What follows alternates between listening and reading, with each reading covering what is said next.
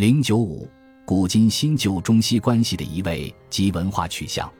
近代中国空间上中西关系，主要体现为中学和西学的内涵和意义的变化，也促使抽象的时间上的古今关系和性质上的新旧关系发生转变。传统的过去由于当今的上古意识和思维，逐渐被当今优于过去的贵今观念所取代，被未来都是美好的历史进步观所取代。这一过程首先是在中西两种不同历史观的对比中发生的。一般来说，传统社会以保持过去事物的连续性为主要夙愿，事物和惯例一旦不能延续和连续，人们就失去了归属感，就会有一种急迫要求恢复以往和过去状态的强烈愿望。因此，要求改革和变化不是传统社会的特征，它是工业文明和技术所带来的现代社会的特征。在现代社会中，人们不仅期待变化，而且期待快速变化。人们要求不断的改变事物，抛弃既有的旧事物。对过去的留恋变成了个别人的发思古之幽情，变成了失落者的寄托，而不能再成为一种普遍的历史观和价值观了。亨廷顿把这看成是现代化的心理层面。他指出，从心理的层面讲，现代化涉及到价值观念。态度和期望方面的根本性转变，持传统观念的人期待自然和社会的连续性，他们不相信人有改变和控制两者的能力。相反，持现代观念的人则承认变化的可能性，并且相信变化的可取性。用勒纳的话说，持现代观念的人有一种能适应所处环境变化的转换性人格。六。这种现代性的心理意识和价值观，或者说是进步历史观，首先是在现代西方社会中诞生的。一八八九年，王佐才在回答李鸿章出的有关中西格致学异同的课题试卷时，认为中西格致学不同的原因在于中西两种不同的古今观，中西相合者系偶然之际，中西不合者乃趋向之奇。此其故，由于中国每尊古而薄今。视古人为万不可及，往往莫受惩罚而不知变通；昔人喜新而厌故，视学问为后来居上，往往求胜于前人而务求实际。此中西格致之所由分也。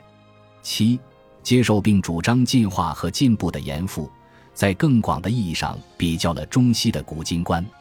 一八九五年，严复在天津《直报》上发表《论事变之集》。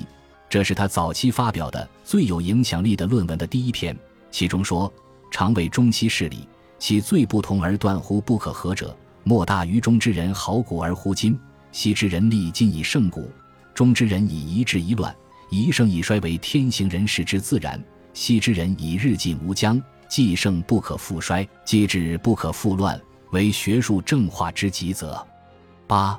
一九零二年，严复发表在《大公报》上的主客评议，以折中新旧关系为主旨，又谈论中西古今观的差异，说：“今服中与西之言志也，有其必不可同者存言。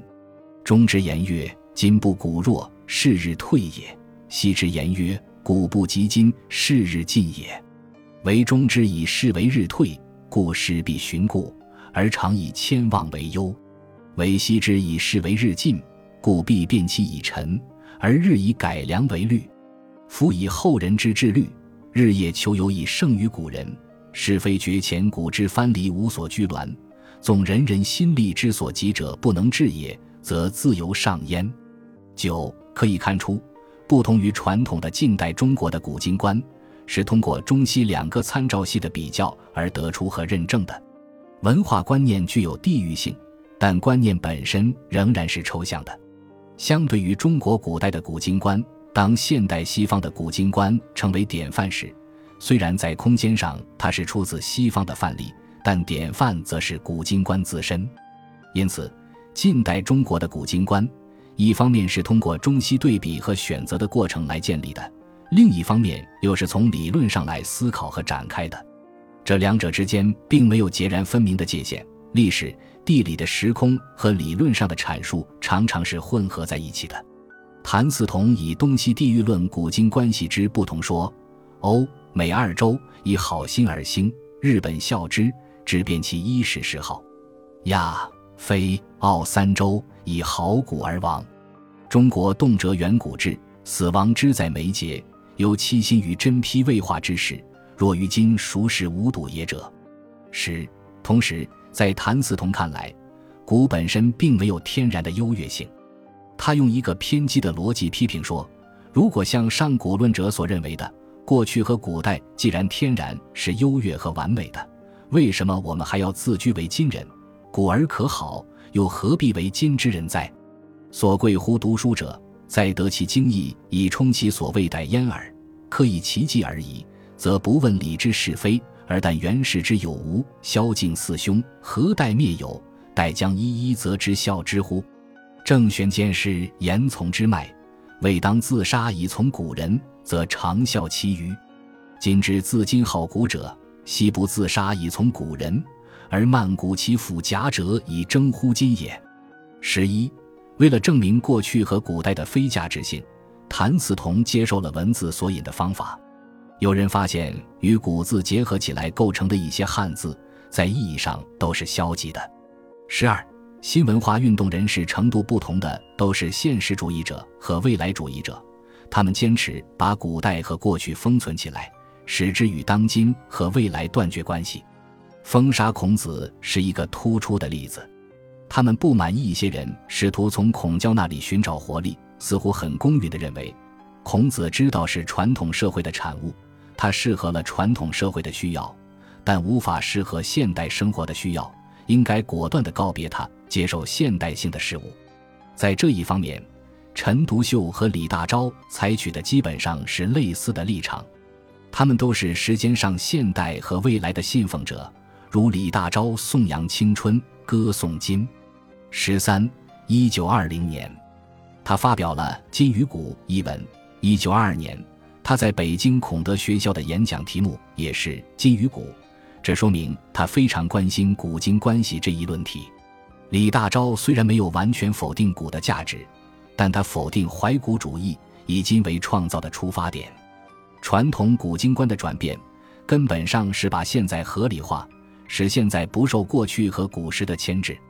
由于现在的今是由西方代表的，过去的古是由中国代表的，所以把现在合理化，就是把西方的新事物合理化，就是使之摆脱中国古事物的影响。同样，接受现在的事物，就是接受外来的西方的事物。拒绝中国过去的事物。十四，这种具体的近代中国中西古今理性，表现在更加抽象的作为性质的新旧关系上，亦复如是。近代中国新旧关系的演变，首先是以相对的新学与旧学来表现的，并且是作为西学与中学的同义语加以使用的。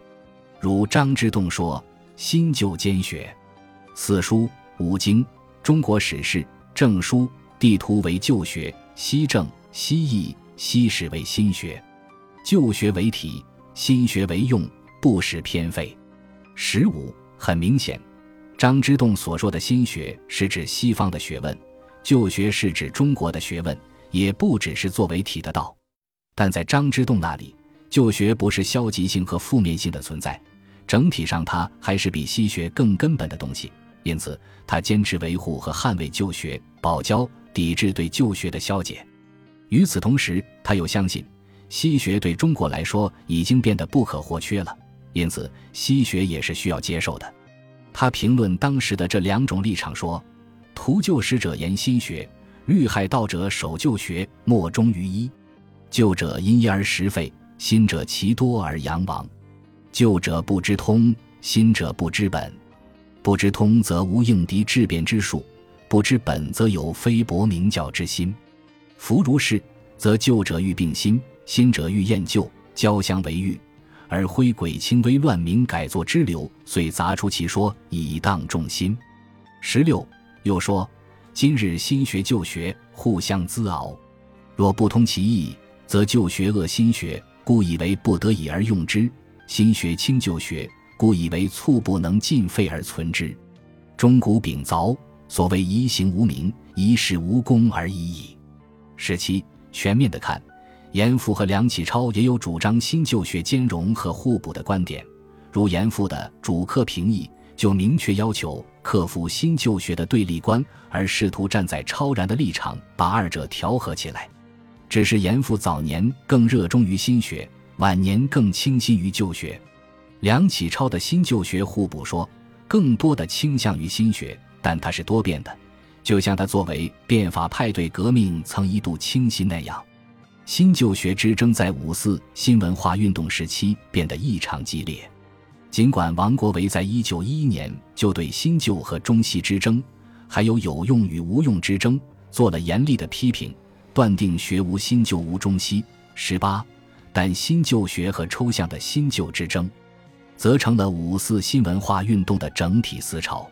构成这一思潮的有三大立场：一是被称为文化保守、守旧。主义的立场，二是被称为折中主义的立场，三是被称为文化激进主义的立场。新旧折中主义立场主张新旧调和，反对新旧的两极性立场。但文化上的极端保守主义者，如辜鸿铭是稀少的；一般的保守主义者，如梁漱溟，实际上已经向西学让步了。文化上的激进主义立场不仅批评保守主义。而且也抵制新旧调和，激进主义者主张彻底开放和接纳西学，毫不吝惜地抛弃旧学。他们相信历史是进化的，旧学代表的是历史的过去，它是落后的东西，是新事物的障碍，当然也是历史进步的障碍。这样一来，近代中国中西文化思维模式演变到五四。主导性的模式就成为中国等于夷狄等于野蛮与西方等于华夏等于文明的关系模式，用古今关系和新旧关系的框架来表现，就是西方等于今等于新与中国等于古等于旧的关系模式。换言之，它从最初的捍卫华夏文化，变成了华夏文明的自我瓦解和丧失，从华夏文明中心。西方文明边缘变成了西方文明的中心化和华夏文明的边缘化。理性的看待传统与现代的关系，不仅是五四新文化运动遗留下来的历史问题，也是当下重建中国文化主体的时代课题。